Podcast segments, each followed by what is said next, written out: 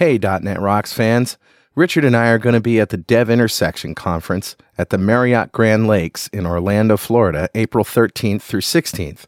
Come see your favorite speakers Scott Guthrie, Scott Hanselman, John Papa, Billy Hollis, Brian Noyes, Dan Wallin, Todd Anglin, Tim Huckabee, Michelle Bustamante, Miguel Castro, Juval Lowy, Kathleen Dollard, and many more. Go to devintersection.com to register now. You'll save 200 bucks if you register on or before February 24th, $100 if you register between February 25th and March 31st, and you can save an additional 50 bucks by specifying .NET Rocks is how you heard about the conference. More details at devintersection.com. We'll see you in April. .NET Rocks episode 957 with guest Rob Conery. Recorded live Friday, February 28th, 2014.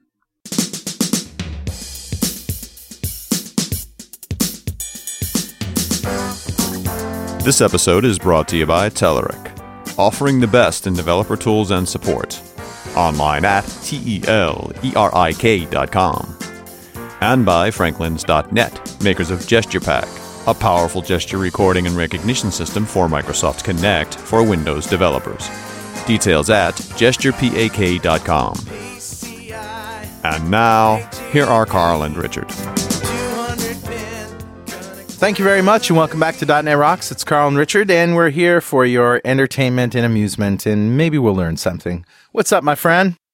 It's late in the day on Friday, and so I have a glass of Benrinnes Scotch, a 15-year-old single malt from the space. I side. have some Kentucky Firewater. It's of the Angel's Envy variety. Ah, very nice, very, nice. So, and I, I mean, and I'm saying late in the afternoon. It's two o'clock here in Vancouver, but it's five o'clock where you are. So there we go. There we go. cheers, Cheers to you. Cheers to you, Rob. Rob is with Well, us. thank you very much. It's noon here, so I'm drinking water, but cheers. Okay. It's almost the same. and we'll we'll venture outside of the normal format in lieu of our uh, our freestyle guest. So here we go. Uh, cheers to you. I'm going to take a sip now. Excellent. And with that, let's roll the Better Know framework music, such as it is. All right, buddy. What do you got? Every once in a while, I go looking for a definitive, um, shall I say, blog post or a video that sort of illustrates the new features of something or the coolest parts of something. And the best I can come up with is something at MSDN that's sort of dry and not, you know, sort of from the horse's mouth. And while the, all the facts are there, it's sort of lacking enthusiasm and uh, sort of has doesn't have the the wheat separated from the chaff, as it were. And then uh, I started going to Pluralsight and searching there and trying to find if there are any Pluralsight videos on the topic. And turns out that's where I'm finding a lot of great stuff lately. So Really? yeah. So I went looking for something on CodeLens. I love CodeLens. And there are some Yeah. blog posts from last year, but there wasn't really anything uh, current that I could find anyway in the first few pages of Google Bang. So then I found Deb Kurata's Mastering Visual Studio 2013 on Pluralsight, which you can get to at tinyurl.com slash VS2013 class, which includes 33 minutes on CodeLens. Yeah. Wow. That's a lot That's of a lot code of code lens. lens. and this feature is vast, and it there's even more stuff than I knew about. So, um, I took a look at that, and uh, I'm just even more. And the only thing that's that sucks about Code Lens is it's not available for all Visual Studio. Yeah, just ultimate, Yeah. which is not a trivial No. thing. But uh, you know, if you want to salivate and give your boss a, a good reason to upgrade, oh my god, what what a great feature! Well, it's just about making developers more productive. Mm-hmm. Like it, it may be the thing that you can pay back uh, the cost of an ultimate on. Yeah, it might be that thing, Richard. You're absolutely right. I mean, if you multiply that across the number of developers and the amount of time that's saved and just the, the decisions, the decision point, you know, what is, what's the thing that, um, uh, that you talk about in your talk, Richard, where you say the amount of time that goes by, uh, in between features, uh, that, uh, the more time that goes by. yeah. Yeah. Checking in the feature and the bugs actually getting reported back to you from the automated Right. testing directly affects the amount of time it takes to fix the bug. Right. So if a week goes And by, the the the uh, developer's like, "Well, hell, I don't know what this is all about." No, I said a day. Yeah. You know, like it, it- because programming, you know, you got to hold that stuff in your head and it only stays there so Right. long. So, you know, by the next day, you've, you're no longer in the space where you're really thinking about the code. The, the real impact is when I was able to get the automated testing down to less than 10 minutes Yeah. so that by, you know, you check in code, what do you do next? You go get coffee. If by the time you get back from coffee, the bug report's already on your desk, you could So fix it CodeLens is one of these things that puts a little IntelliSense, a little text above a method, and it'll tell you stuff like where are the tests, who is the last person that checked it in, who, what was, you know, Right. w- in other, who broke the build. In other words, the, the little things like that. So just Awesome. good stuff, and uh, go check it out at tinyurl.com slash vs twenty thirteen class, and of course that you know it's Deb Kurata. She's like old school object. She taught us all objects in the VB space years ago. And For sure. uh, she's she's a, a veteran in the industry and she knows what she's talking about. So it's a great class in and of itself. But 33 minutes on Code Lens is just great. All right. Awesome. Well, Richard, who's talking to us? I grabbed a comment off of show 949, and that is the one we did with Tatham Oddie down in Australia where we talked about Neo4j. And this comment comes from John Cornell, who says, Is that what a great show? I started using Neo4j about a year ago to complete a pet project I had been writing and rewriting for a few years. A while back, I was working with a certain large US software vendor. Huh. Hint, where all good software goes to die. Oh, jeez. Whoever says that, I Can't can't believe imagine. somebody said that, really. That's pretty funny.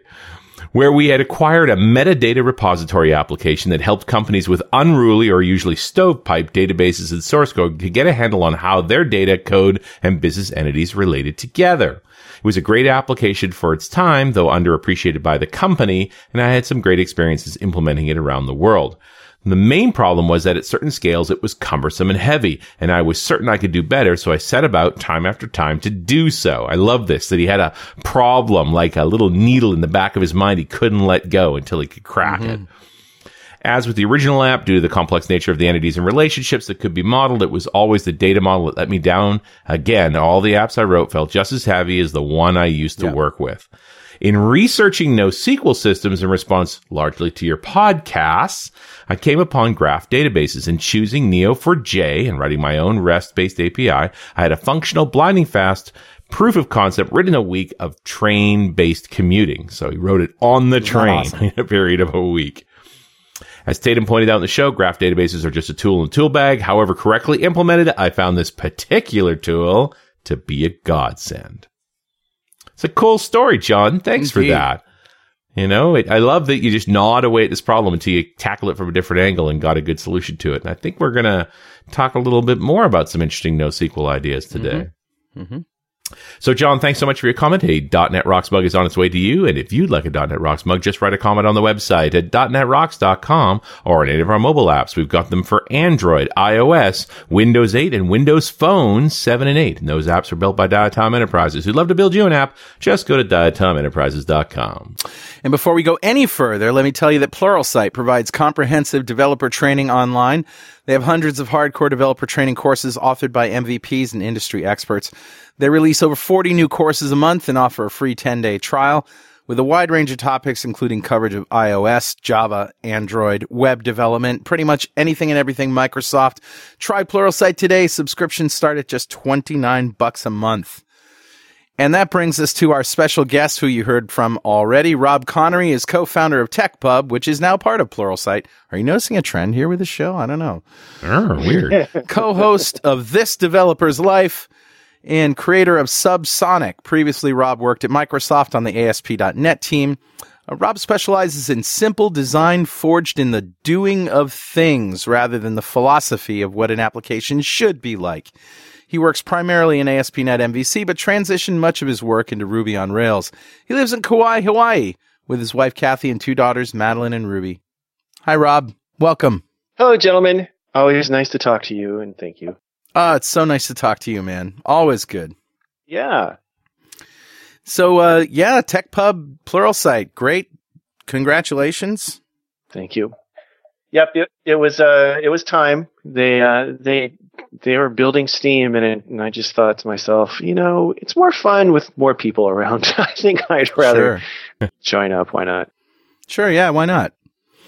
And uh, so you're a dilettante now, basically. Yes, exactly. Join the club. And I'm wearing I'm wearing my dandy clothes, and I have a yeah, Yeah. some really silky pants. Yeah. So speaking from somebody who has had to deal with um, six more weeks of winter, and then six more weeks of winter, and then six more, so basically three Groundhog Days. F Mhm. you, Rob Conery, and your Hawaii sunshine. Listen, it's been a very cold winter here. Um, Oh, really? actually- Has it? Has I it had- gotten to seventy? Really? I had to put on pants the other day. Was just I knew that was the line. I knew it. Like, he had to put on pants, didn't he? He had to put on freaking pants. You didn't put on any shoes, though, did you? No, you're still wearing sandals, but you got pants on. no, you don't wear socks over here, man. It just doesn't happen. Oh, it's awesome. oh, I wish I was there. Seriously. Oh, man. Beautiful place, beautiful place. So, sure. so what's new with you? You're thinking about sequel versus no sequel, and um, s- some new revelations have come to mind. You know what? I don't know why I do these things. And this is this is the exact line that I put on the blog post then when I introduced what I've been working on. I had an idea, right? So let's uh, let's back up a little bit. I was working with Node the other day, and um, I I needed a, a document database, but I didn't want to go and install a service or a, a system. And I thought, don't they have something like SQLite but for documents? Doesn't that seem like a good idea? And I sure enough found one. It's called NEDB, and um, so I started playing with it, and boom, it worked perfectly. And uh, I thought, wow, you know, I wonder if I could do this in .NET. And this is the punchline. I haven't really written an application in .NET in about three years, like one in production that I've had to support. And, but I always wonder that. I wonder if I can do this in, in C sharp. And so I sat down and I did it. And basically what it is is an implementation of I collection of T. And instead of just letting everything sit in memory, it also writes down to, to disk. So if you have, let's say, I collection of product and you hit add, uh, it'll append uh, some JSON to a file on disk. And what it also does, though, is it keeps that information, it keeps that list in memory. So if you want to query it, you just use LINQ to objects in memory and you have it. So it's for really high read situations. So that's where it started. But then I thought, you know, I really like the aspect of having high speed read LINQ to objects. Pretty much your data store could be anything. For now, I'm using uh, text on, on disk. So I started goofing around with Postgres because Postgres doesn't really have a very good, uh, well, it has a lot of LINQ uh, provider stories, but they're kind of for pay and some of them are, some of them are good, some of them aren't. But so I sat down and I implemented iCollection using the exact same thing, except this time it's going to store it into Postgres because Postgres has a JSON data type. And it worked perfectly. And not only that, but you're querying the in-memory list. You're not hitting the database. You're always hitting in memory. And then I thought, well, geez, I could do this with SQL Server. And sure enough, I did. And then I thought, well, skip the document stuff. I bet I could translate types here and then go against the table. And then we built that. And by this point, I was joined by um, uh, John Van Atten, who's been helping me. And whew, next thing I know, we have this. You have best of both worlds. This super fast LINQ to whatever, and uh, also a document store. You pick and choose which one you like, and it's super fast, high high writes too. That's what John contributed. So Hmm. it's been a lot of fun. It's been hysterically good fun, and uh, that's what I've been doing. So you basically wrote a NoSQL database? I don't want to say that, but you know, I think uh, if Oren was listening to this, he'd freak out. Um, no, I wouldn't call it that, but it's sort of like that. It's I, I want to call it a shim, uh, a LINQ shim on top of some form of data store. But the neat thing is, is your queries will always be the same because it's linked to objects, but Hmm. your backing store might change. All right, yeah. But yeah, so that's that's it much a LINQ shim, yeah. What would you call that Yeah, I guess- layer? A query layer? I guess I don't know. That's the thing. I'm staring at this and I have no idea what to call it. Um, it's it's hysterically fun though when you're running the benchmarks and you see like, okay, you know, I wrote hundred thousand documents to disk and it took um, I don't know three seconds. Um, I, I did a query. Frans Bouma was like, well, try and do a, a, a zero to n query, order n, where, because you have to scan every single thing when it's in memory in order to do a query if you're using linked objects in memory. So try do this. And I did, and it came back at zero milliseconds. You're like, that didn't Oh, work. wow. That, yeah, I'm looking at that. Like, really? Is that what we get with in memory? Because there's no SQL translation.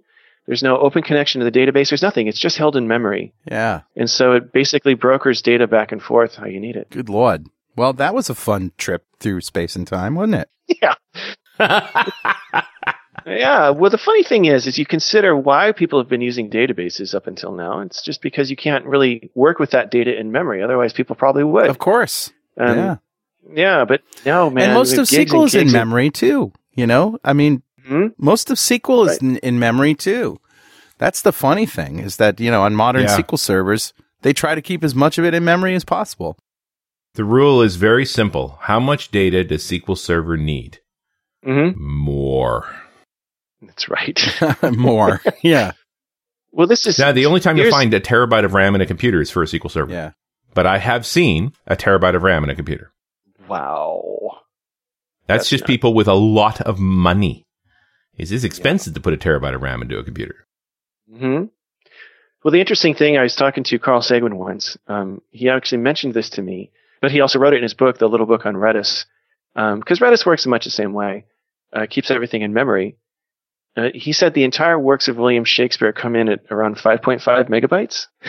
Yeah, that's like- funny. Yeah. developers yeah developers often don't have a full grasp of the size of their data for instance tekpub's database all of our business everything i've ever done uh, with all the meta stuff in there as well to run the business um, in a sql backup straight text file is 6.5 megabytes so Right. you really have to try to use up memory these days especially given azure gives you a free gigabyte of ram for the free websites you know so it's ram's yeah for the lower end it's a little bit cheap Yeah. Well, and, and the reality it's like a four gig sim now, I think is $25, yeah right? Like it's, it's not that expensive. We just have lost track of the insanity of these orders of magnitude that you can, you can get so much memory so quickly. And so, yeah, real, the big thing here is what is eating all that memory that we need so much? Yeah, it's the, all the support code. You know, the support data, Well, the interesting thing is if you're indexes. if you're Stack Overflow, you have to read that stuff in. All right. So that makes sense. But for a lot of applications, I would argue that you you don't want to do that. Like in other words, if you use a commerce app, um, the things that you want to have bouncing around in memory are the things that you need to read and show right now, like product data, um, and anything around like per, uh, promotions, maybe customer information. You need to have that at the ready, and and let's go. But orders, you don't. Uh, orders, you write. You know, and there's reference data, which is just what I call it, reference or input data. That's products and sales information, customer information. But all of that goes into creating orders, which is the real record of your application. And so that should be high speed write. And so that's what I tried to make something that will facilitate that for you in a really uh, straightforward way. So how are you actually storing this stuff? Are you doing anything interesting here? Is it just CSV? So in a couple different ways. Um, the first is the JSON file. It's just straight up .json. So you can Right. order, open it up and look at it. That's just with the file-based stuff, and that's for kind of simple scenarios. If you want to move to a more managed situation, uh, let's say Postgres, which I've been working with a lot, Yep. um, then you just say, I want to have a Postgres list. And when you open that up, if the table doesn't exist, it's created for you. Uh, there's a couple of fields in there. Uh, one's called uh, the key, which is set to the key that you set, right? The other one is the body, which is the serialized JSON. And then, in, Right. then we also allow for full text search indexing uh, in Postgres. Postgres will store the index in the row next to the value of whatever you're trying to index. So we have an attribute that you can throw onto like a description property, let's say.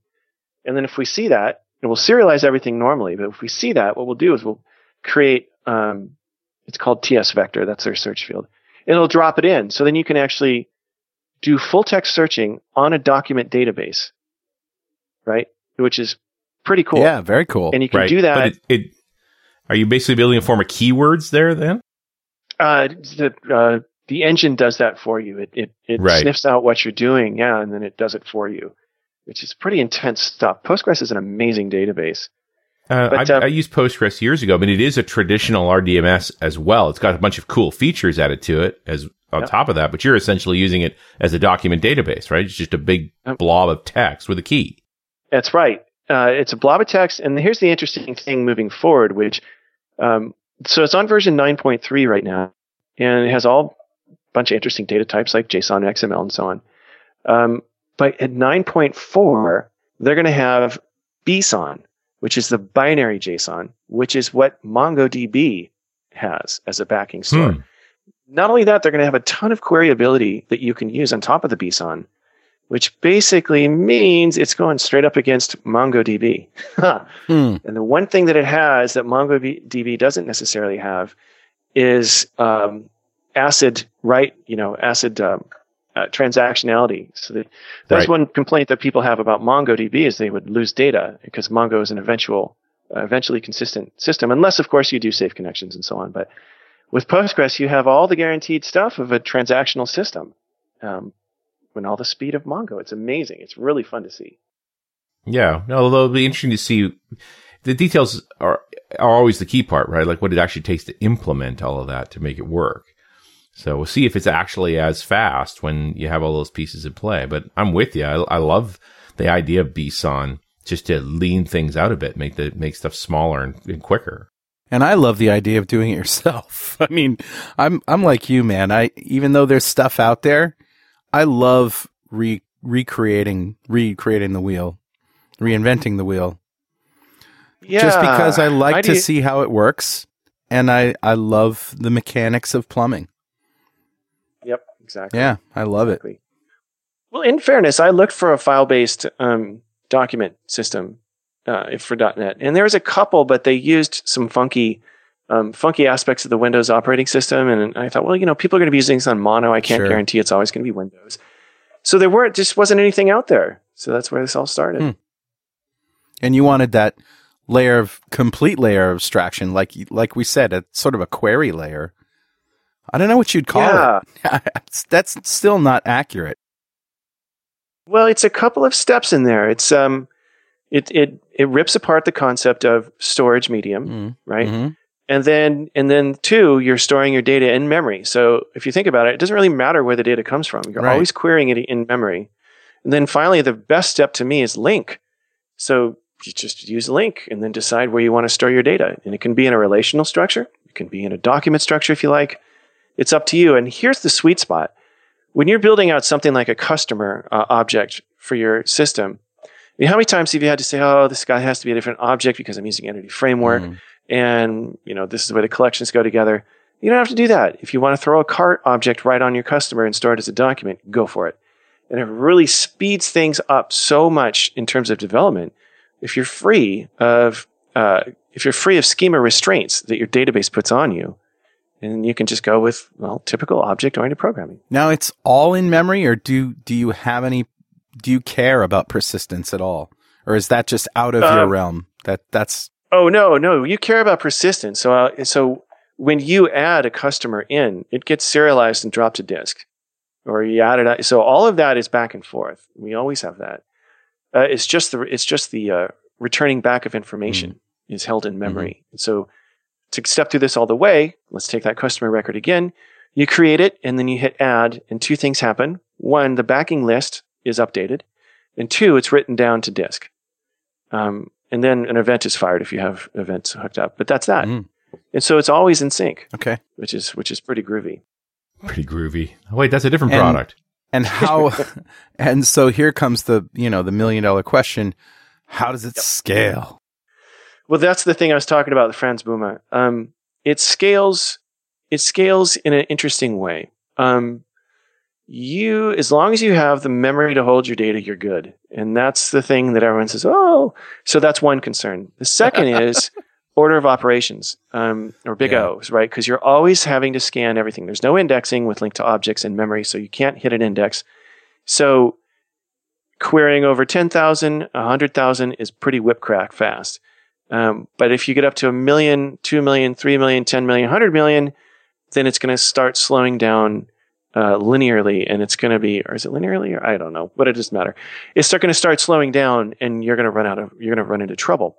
But my answer to Frans was, well, the one thing that you can do is you can drop into a typical ORM because behind all of this is Massive, which is my um, little toy project from before. That's just a simple query tool. So if you need, if you have those situations where you're trying to use a million records in memory, which I don't think you should do, but if you are and you're kind of seeing slowdowns, then yeah, just switch back to going straight up against the database, and then you won't run into these problems. I see. Well, I, I mean, I guess that's pretty good. I mean, and it solves your problem, so that's that's the most important thing. Yeah. Yeah. But it's out in the wild. You've got it all on Yep. GitHub, so anybody could work on it or use it. Like, it's not like you're keeping anything Yep. secret. No, no, but I put it up there and I flagged it as like, this is just a goofy, silly project I'm trying. And Hey, you know what though? That's that's how they start. That's right. It's already been deployed to production. I can't believe it. really? Like, wait, you know, you could, you don't do that. This person's like, yep, I did it, and it works great. like, oh god. oh no. But you know what I hmm. find interesting is there's still this piece of I need to do reporting and things. And rather than wanting to write the code, I want to use SQL query tools. Hmm. But because you're already pushing this to Postgres or even SQL Server, I can push this document to SQL Server. Yeah, absolutely. Yeah, both. It's they they're they're almost at parity right now. So so to carry on with the concept of having an online store, you've got your your reference material in, in memory, your product, your customer. And here's where it gets interesting. It's good if they're documents because you want that detached once a sale happens, right? Because what a lot of people will do in a relational structure is they'll say, "Oh, let's do a foreign key off to the customer table and a foreign key off to um, the product." Well, that customer is going Right. to change information, and that product is going to change, and it's going to affect the sale of record. And not a lot of people understand that a sale of record needs to be a time stamped, in analytical terms, slowly changing over time. You're never supposed to touch it unless it's some sort of administrative update, right? Hmm. The, the pri- Really, you should never Yeah, touch it. ever. Once a sale is a sale, should it should, should never just change. add a add an addendum to it. Yeah. Well, and the great trap for people who fall into this sort of third normal form of SQL Server thing is that because you've decided you're going to normalize everything, you don't store the price of the product in the invoice. You store it with the product, which means when you change the invoice, you change past sales, Right. Which is Yep. wrong because that's not actually what That's happened. exactly right. Yeah. Yep. And so the neat thing about this is you're storing this order information, but you have to ask yourself why. And there's a couple of reasons why. One is for customer reference, right? So an invoice and here's your order. But the other is for the sales guys to run reports. And maybe another is um, you want to have some analytics on based on um, uh, preference and here people that bought this also bought that. Well, then you have three use cases right there. And the cool thing is go ahead and denormalize and tackle those directly. So for an invoice, you might want to write a document out for the customer and maybe even attach it to the Right. customer record. For the sales, for the sales uh, queries, you're going to want to split out year, day, month, quarter. Uh, you might want to know the gender of the person. You want to know geo data. There's a bunch of stuff you want to know for the sales record. And so that should go in as an individual record trapped in time. And then for the third Right. thing, you might want to uh, do uh, relevance matching. You, what was the what was the score of, of this person, or how much time did it take for this person to buy this, and so on, because then you have metrics that you can turn around and recommend back into your sales engine. So I love thinking about data that way, rather than just how can I make this all straight up relational, and like you said, applying to third normal form. you shouldn't, because yeah, this is analytical stuff. This isn't uh, relation or transactional. Hey, Richard, Yeah, buddy. you know what time it is? Uh, must be that happy time again. That's right. It's time to get some whip crack fast smoking burning data throughput on a massive blob of dumbness. Jeez.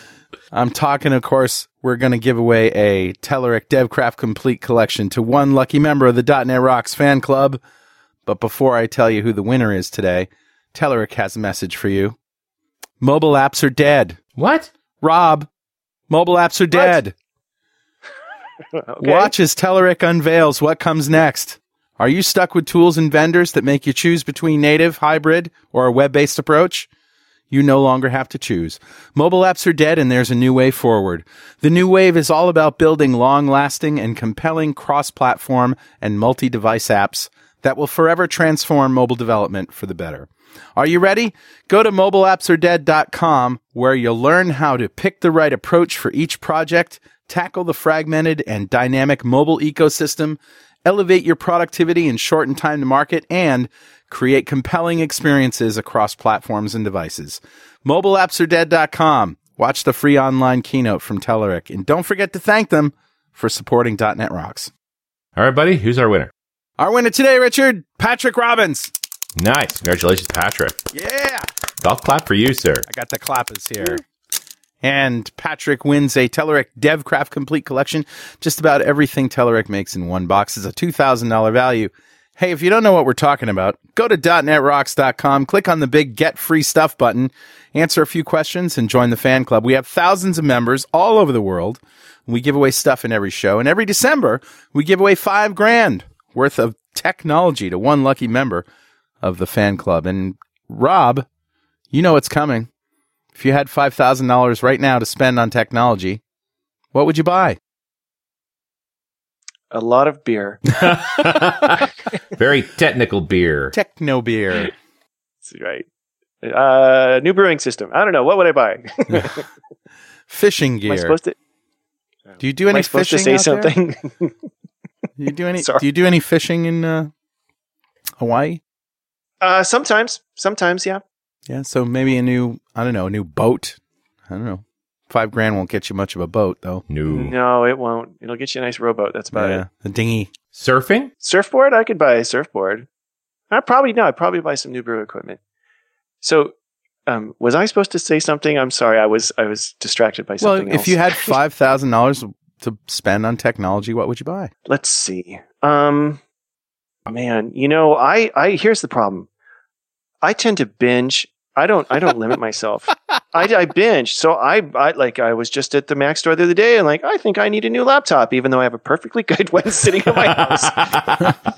but this one had a one terabyte drive and blah blah blah. So uh, you know, it's the, the. I was just thinking today. I was thinking about getting a nice new Windows machine, and uh, so maybe I guess I get one of those. Uh, whatever Hanselman reviews, I, I tend to just buy. Nice. So. and brew equipment, as in homebrew beer? Oh yeah, can I can I go off on this Sure, for just yeah, ten seconds? please. Oh, absolutely. So they they have this new system out. And it's called the Braumeister, and uh, it's from Mm. Germany. And basically, it's an all-in-one brewing system. My wife teased me. She said it's just a it's like a bread maker for beer. I'm like, oh, it's this great. It's got a computer attached to it, right? So it's this thirty or fifty gallon, depending on which size you need. Or I'm sorry, uh, liter, thirty or fifty liter, depending on the size. And you fill it with water. You dump your grains in, and then you program it to to hit the temperatures and the boil points you need. And it beeps at you when you need to come and change anything. And then basically you come back and you dump it all in your fermenter.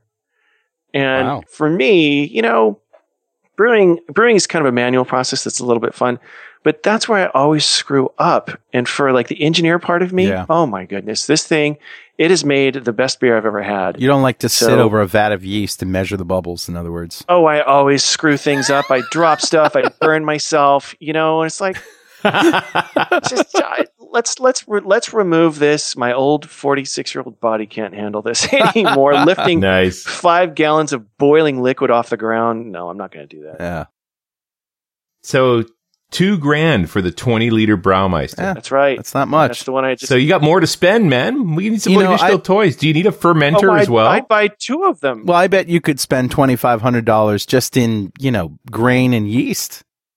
Oh, sure. No, there's also there. They have a chilling fermenter at this site. You're looking at morebeer.com. oh yeah. and uh, they have a they have a fermenter, a stand up fermenter that chills itself down to the right temperatures, and that one's two grand as well. So There you go. yeah, I think another Braumeister and a bigger Braumeister, and a, there you go. That's what I would. yeah, that's technology. So when's the, when do I get the check? What's going on? Well, you got to join the fan club first, and uh, there you I kind of think if you won, that uh, a whole bunch of mere mortals would be very mad. But uh, Mere mortals. Oh dear. Yeah. okay. I, I've, uh, I mean, I've learned as a speaker at conferences, you don't want to win No. anything. Nope. Nothing good comes of No. you winning. Let the let the let the attendees That's win. right. You know, let the the attend the folks who paid to be there, they get to Yeah. win everything. Mhm. We'll all live longer. Absolutely. Yeah, I forgot. I, I was at some conference, and I, I think it might have been Mix, And one of the speakers was trying to scheme on how he can go grab an extra because he used to give out uh, give out Xbox stuff, and he was trying to scheme how he can go grab extras. And I'm like, dude, dude, dude, Dude, come on, come on. what are you doing? Yeah. You were invited to speak here, and I, I don't. I might speak up against people online, but rarely, rarely in person. I but I kind of gave this guy an earful. I thought that's just out of line. You shouldn't be doing that. Yeah. There are people who spend thousands to be here. This show's actually Yeah. for them. Hey, let's jump back into this because you've tweaked my thinking on this whole thing. You know, most folks talk about these new styles of storing and handling data, the, the NoSQL movement or however you want to coin it as about speed, speed, speed, speed, speed, speed. Mhm.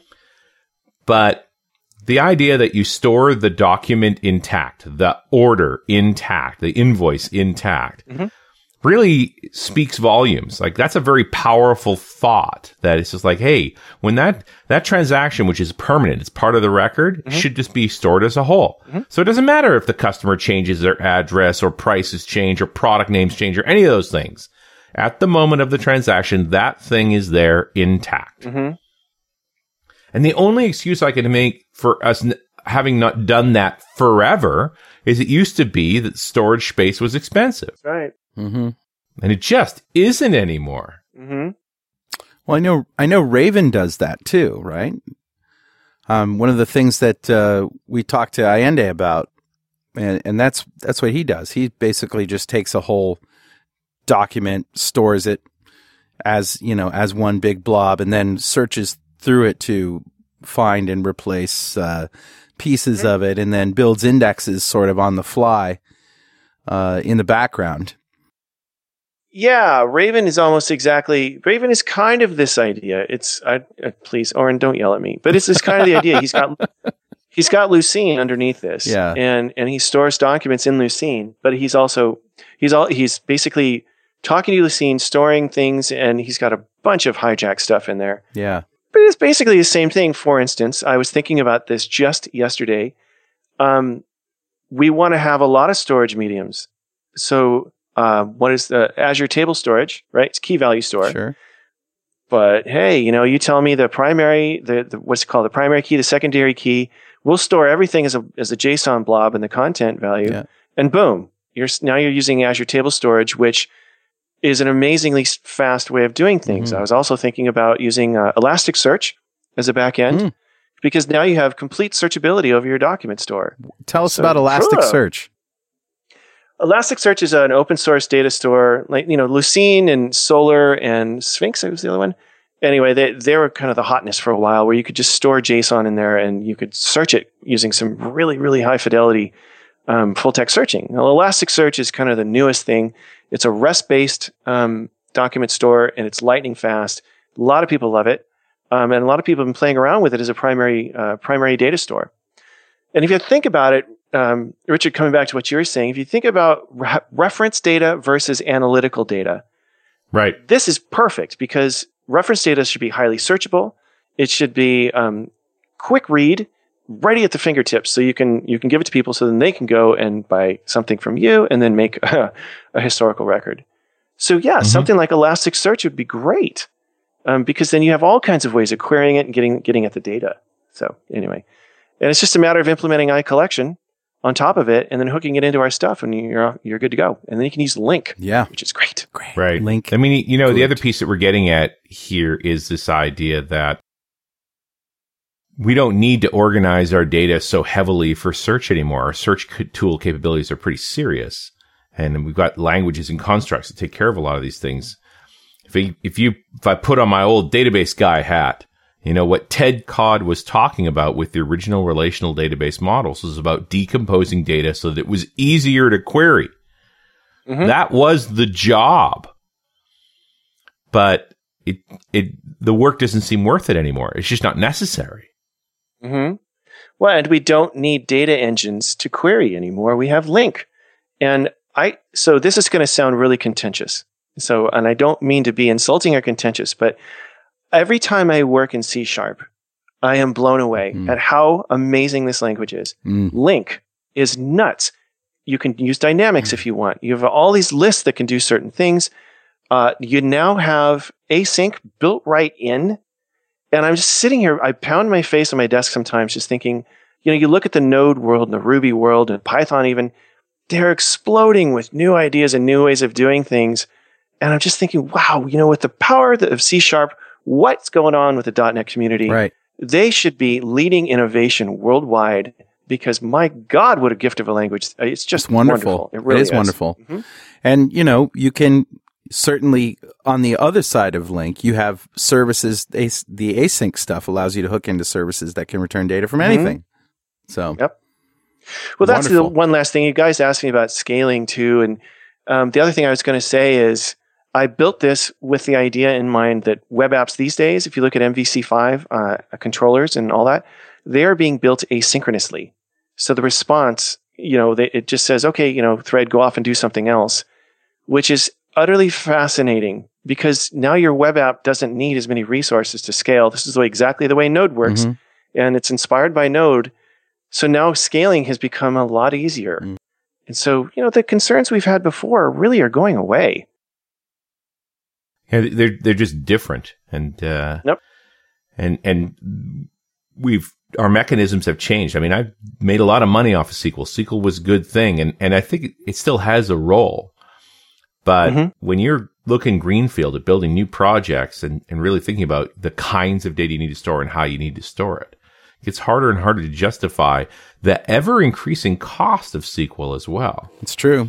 You know, they Mhm. they they hit a new high with this latest version in terms of pricing. It is not an inexpensive product and, anymore. and yet they still do it. I mean, I'm working with a customer right now that wants to put up a brand new SQL server in a data center because they that that's what they know, and Right. they the customer wants Yeah. their data on site, and it's like you know 1990 whatever all over again. Mm. Well, that's, you know, if, if people have an investment in SQL Server, then, you know, the cost of change can be huge. I always ask people to just investigate Postgres because there are things in there that are utterly mind blowing and they can solve a problem. For instance, table inheritance. Um, it really solves a, a, a foundational problem with self-referencing joins on a table. You, that's gone. You know, you have you have a people table, you have a managers table that inherits from people, and you know uh, customers even. It really offers some unique advantages, I think, as among so many other things. Transactionality is pretty neat. Snapshot isolation, you don't have to configure anymore. It's just part of the package with Postgres. Hmm. All these enterprise features out of the box, straight there for you. And uh, what was the other one? You can plug in the V8 engine into it, the Google's V8 JavaScript engine. Wow, I wrote a I wrote a query in, in JavaScript and blew people's minds at NDC one year. Oh boy. Anyway, so yeah. well, Queries and clearly Postgres has come a long way since I last used it. You know, remember when open source meant inferior? mm-hmm. Uh, and remember- and after spending a year or two doing a bunch of projects in Postgres, somebody asked me, I think it was actually on the RDE alias way back when. Uh, so what do you think of Postgres? I said, what I, Postgres is awesome because it's open source. I can pass a table as a parameter to a user defined function, but I can't do incremental backup. oh, that's true. Yeah. Do you still not be able to do incremental backup after all this time? Uh, I don't know. Actually, uh, Postgres people out there, I don't I don't know about that part of it. Um, yeah, I, I would be surprised if you couldn't, but You'd think, I've never but- tried it. it was a comment about open source in general, which is cool stuff gets built first. And sort of fundamental stuff often gets Mm. pushed by the wayside in lieu of cool stuff. Yeah, that could definitely be. Well, and that may have been. I, I don't know. Can you say that across the board about all open source things of the day? Well, Was that's it just the a- battle. Was it just the people that were involved in those projects that you were that you were sampling? I'm not sure. Yeah. I mean, I, I, that's a fair statement, Carl. And I am talking about Postgres literally of 10 years ago. Yeah. Yeah. I'm looking now online. I can't see uh, a way to do it, but um, I tell you what, I will send an email to you if you guys want to put it in the show notes. I'll ask my friend Rob Sullivan. He knows this stuff. Uh, I'm sure we're going to get an email from somebody. Yeah. your point about though, your point about chasing the cool stuff. I've thought about that, you know, specifically with Rails. Um, the things that have come out over the years have really deviated from their core competence, which is, um, you know, letting you get to get to payout, you know, immediately and, and delivering value, business value specifically. And you know, I hate the asset pipeline, and that's it's just a core feature of Rails that they've spent so much time with, and I've and so many people have wrestled with and hated it. And now they have this thing called Turbolinks, and people are like, "What? What are you doing?" Like they spent a lot of time shoving Turbolinks into the core, and it has nothing to do with what, to me, what Rails is all about. Right. You know, and you know, that, and here I am trying to test, and I have to install three or four things to help me get my test suite to run in a reasonably fast manner, as opposed to waiting five or six seconds for the whole app to load into memory. It's just so annoying. Well, and I think part of this is um, an open source project is only as successful as its leadership. And part of the challenge you've got to be up against is that doesn't necessarily mean it's always a meritocracy. If you're building something cool, that always seems to have a little more merit than everything else. You are eventually going to bump into the personalities of those project leaders and whatever foibles they happen to have are going to be manifest in the project. And that's a really interesting problem. You know, that we don't always work necessarily for the greater good. In fact, I would argue we never work for the greater good. We work for our Mm. own good, and sometimes that's in parallel with the greater good. And so you get these oddities, you get these strange things that happen with projects. And I don't, I'm not going to lay that up uh, flatly at the feet of open source. As a guy who sits on boards and helps lead various companies and so forth, you can always see the manifestation of the company's leadership's personality challenges. You could call them scars in how that company actually operates. All of them. Mm-hmm. It's nothing different. Open source is not immune to that same problem. It's true.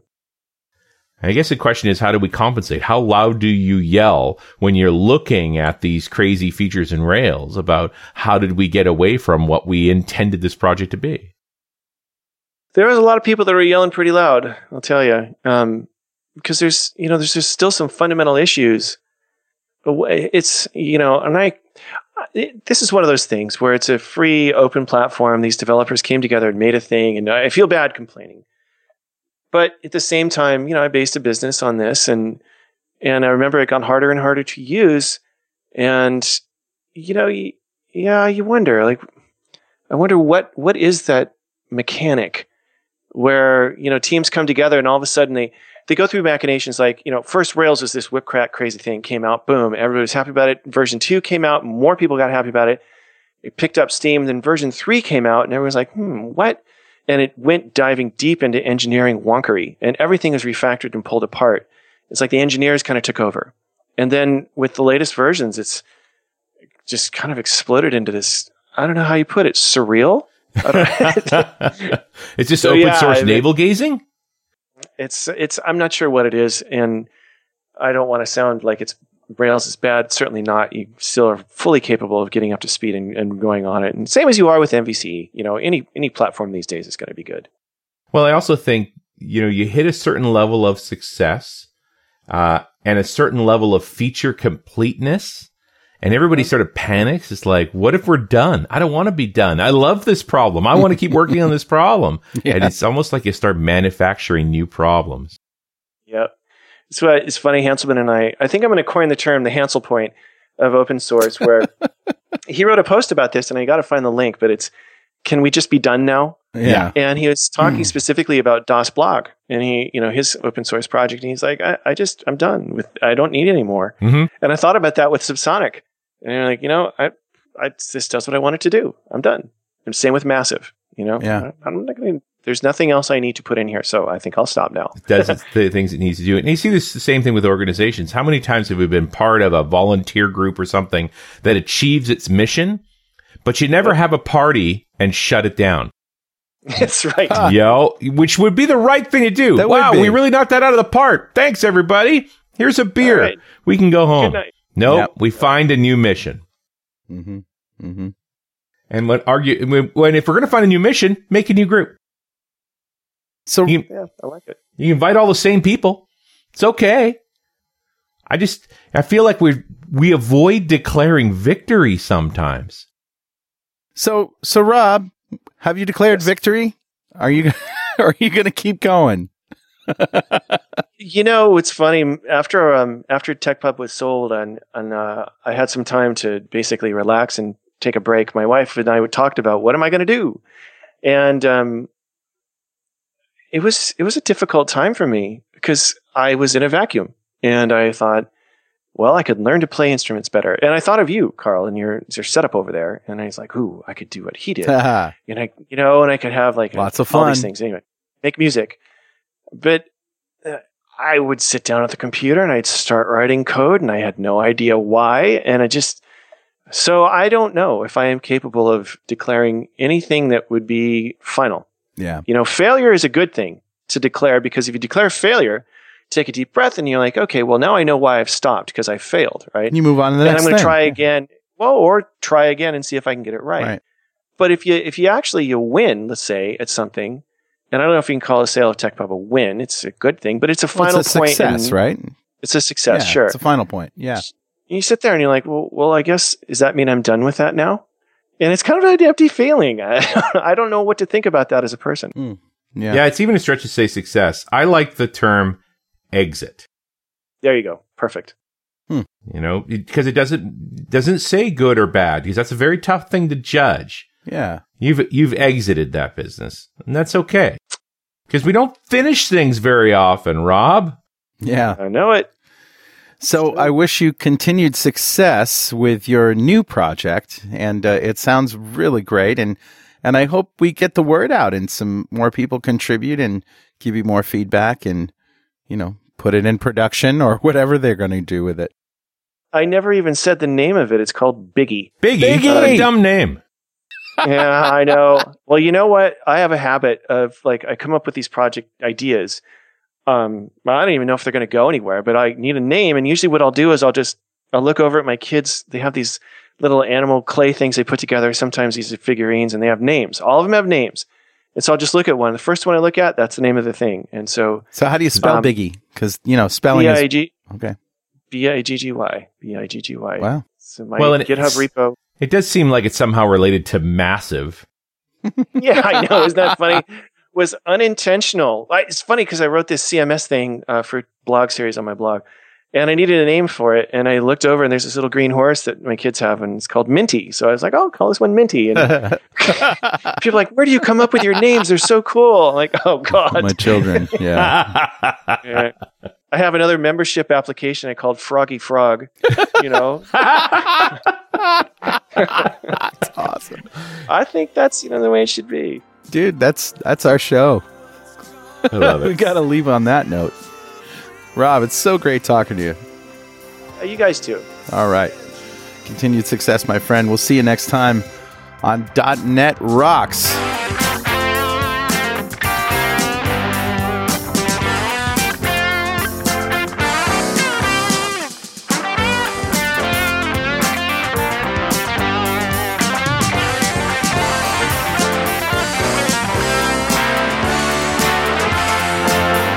.NET Rocks is brought to you by Franklins.Net and produced by Pwop Studios, a full-service audio, video, and post-production facility located physically in New London, Connecticut, and of course in the cloud.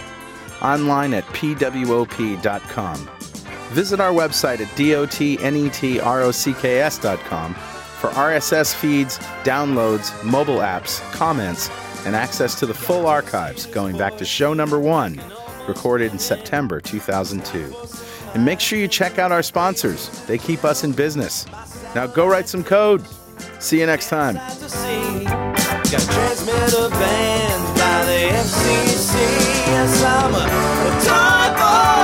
Life is hard. Pay my taxes.